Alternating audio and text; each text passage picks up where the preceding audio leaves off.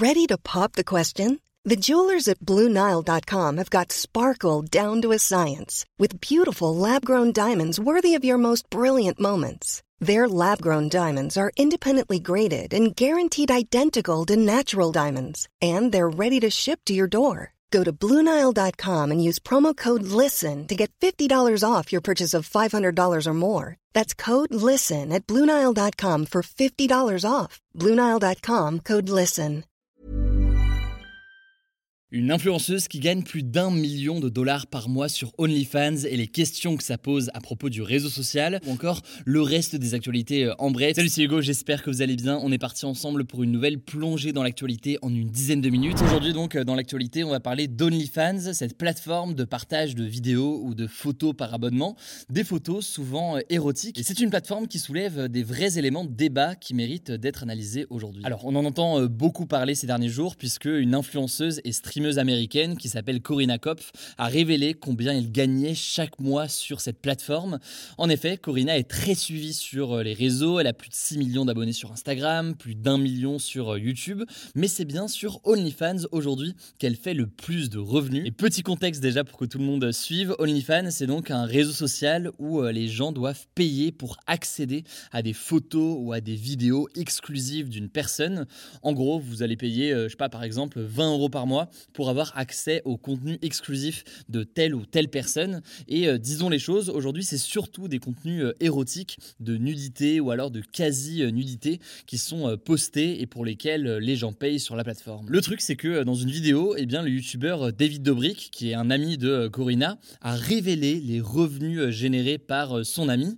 Elle empoche en effet près d'un million de dollars tous les mois et elle a même gagné près de 2 millions de dollars sur le mois de juin. Alors première question forcément qu'on peut se poser, c'est comment est-ce possible de gagner euh, autant? Eh bien en réalité, un simple calcul suffit pour euh, le comprendre. Je vous l'ai dit, Corinna est suivie par des millions de personnes sur les réseaux sociaux. Il suffit que parmi ces millions de personnes, elle ait, euh, disons, quelques dizaines de milliers de personnes, environ 60 000, disons, qui payent 15 euros par mois pour déjà approcher du million de dollars de revenus chaque mois. Et même si OnlyFans prend 20% de chaque abonnement, eh bien le reste va à l'influenceur et donc ça reste une source de revenus qui est très très importante. D'abord sur l'aspect euh, financier, donc c'est intéressant de noter que c'est un phénomène qu'on observe dans plein de domaines. Là, dans le cas des contenus euh, érotiques, on est donc passé d'une industrie avec euh, des médias ou des sites érotiques ou pornographiques qui sont très installés à une plateforme où chacun peut d'une certaine façon créer sa page et ses propres revenus. Et on observe en l'occurrence un tel phénomène dans plein de domaines, hein, pas que dans ce genre de contenu. Par exemple, dans le contenu journalistique,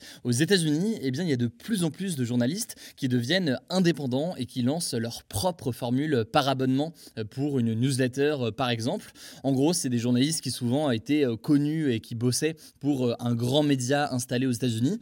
Et un jour, eh bien, ils ont quitté leur média en se disant bah, attendez, s'il y a ne serait-ce que 1000 personnes qui payent 5 euros par mois pour lire la newsletter que je vais lancer, bah, je vais pouvoir gagner ma vie sans problème et avoir une forme de liberté sur mon contenu. Ce qui fait du coup que de plus en plus de journalistes comme ça ont tenté l'expérience de passer indépendant et de créer leur propre média et leur propre contenu avec leur propre communauté qui est prête euh, à payer.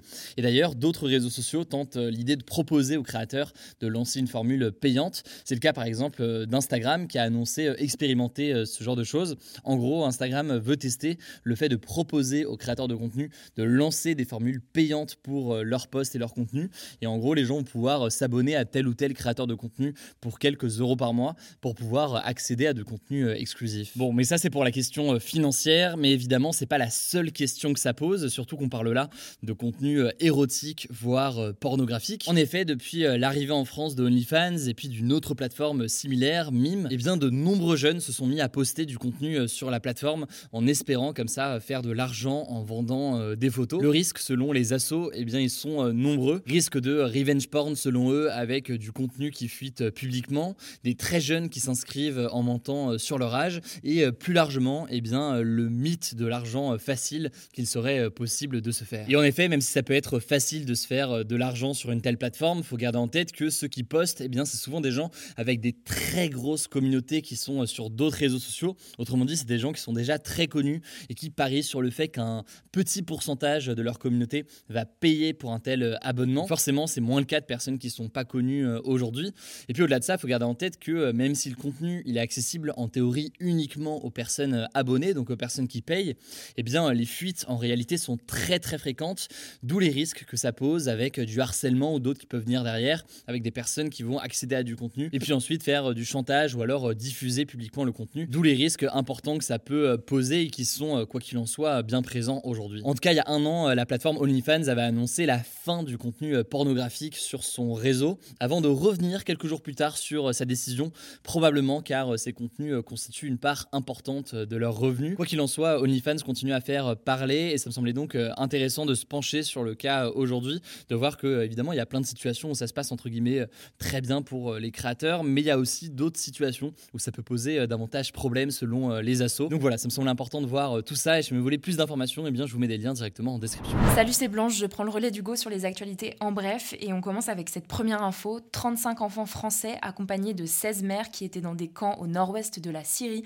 ont été rapatriés en France ce mardi, c'est ce qu'a le ministère des Affaires étrangères. Alors ces enfants, ce sont en fait les enfants de Français partis en Syrie combattre dans les rangs de l'organisation État islamique et ils étaient retenus dans des camps de prisonniers djihadistes. Il faut savoir que le statut de ces enfants est une question diplomatique épineuse depuis des années et d'ailleurs le 24 février, un comité de l'Organisation des Nations Unies avait estimé que la France avait violé les droits des enfants français détenus en Syrie en ne les rapatriant pas en France. Bref, les 35 enfants ont été placés dans des services d'aide à l'enfance et les mères de leur côté ont été remises à la justice. On suivra ça. Deuxième actu, on vous a détaillé ce lundi la composition du nouveau gouvernement de la première ministre Elisabeth Borne. Est composé de 42 membres avec 21 hommes et 21 femmes. La parité est donc a priori respectée. Cela dit, certains ont pointé du doigt le fait que la majorité des postes clés étaient revenus à des hommes, notamment l'ancienne ministre socialiste des droits des femmes Laurence Rossignol, qui a dénoncé, je cite, un recul inquiétant et surprenant. En effet, quand on regarde dans le détail, sur les 17 ministres du gouvernement, 6 sont des femmes et 11 sont des hommes, alors que dans le précédent gouvernement, il y avait 9 hommes et 8 ministres femmes. Dans ce nouveau gouvernement, les 15 autres femmes sont ministres délégués ou secrétaires d'État, qui sont des rangs inférieurs à ministres dans la hiérarchie de l'État. De leur côté, les soutiens d'Emmanuel Macron ont rappelé qu'en plus de la première ministre, deux femmes ont été élues à des postes importants dans la nouvelle Assemblée nationale. On a d'un côté Yael Braun-Pivet, qui est la présidente de l'Assemblée, et Aurore Berger, qui est à la tête du groupe Renaissance, le groupe parlementaire du parti d'Emmanuel Macron. Au passage, les députés de la France Insoumise vont déposer ce mercredi une motion de censure à l'encontre d'Elisabeth Borne le jour de son discours de politique générale. Alors je vais pas rentrer dans les détails, on en parlera demain, mais c'est un outil qui permet à l'opposition de contraindre le gouvernement à démissionner s'il est voté par une majorité de députés. Troisième actu aux États-Unis, 6 personnes ont été tuées et 26 blessées lors d'une fusillade à Chicago dans le nord du pays ce lundi 4 juillet lors d'un défilé à l'occasion de la fête nationale américaine. Alors un suspect a été arrêté et placé en détention. Il s'agit d'un homme de 22 ans, ancien rappeur, qui avait d'ailleurs posté quelques mois avant le drame des messages assez inquiétants faisant référence à des armes ou des fusillades sur les réseaux sociaux. Ceci dit, pour l'instant, on ne connaît pas encore les motifs de l'attaque. A noter qu'il s'agit de la 308e de masse aux États-Unis depuis le début de l'année 2022 selon l'organisation Gun Violence Archive. Quatrième actu, je voulais vous parler rapidement des annonces qu'a faites le streamer Zerator concernant le prochain The Event. Alors le The Event, si vous ne connaissez pas, c'est l'un des plus gros événements caritatifs en France durant lequel plusieurs streamers se réunissent sur Twitch pendant 3 jours pour faire toutes sortes de choses en direct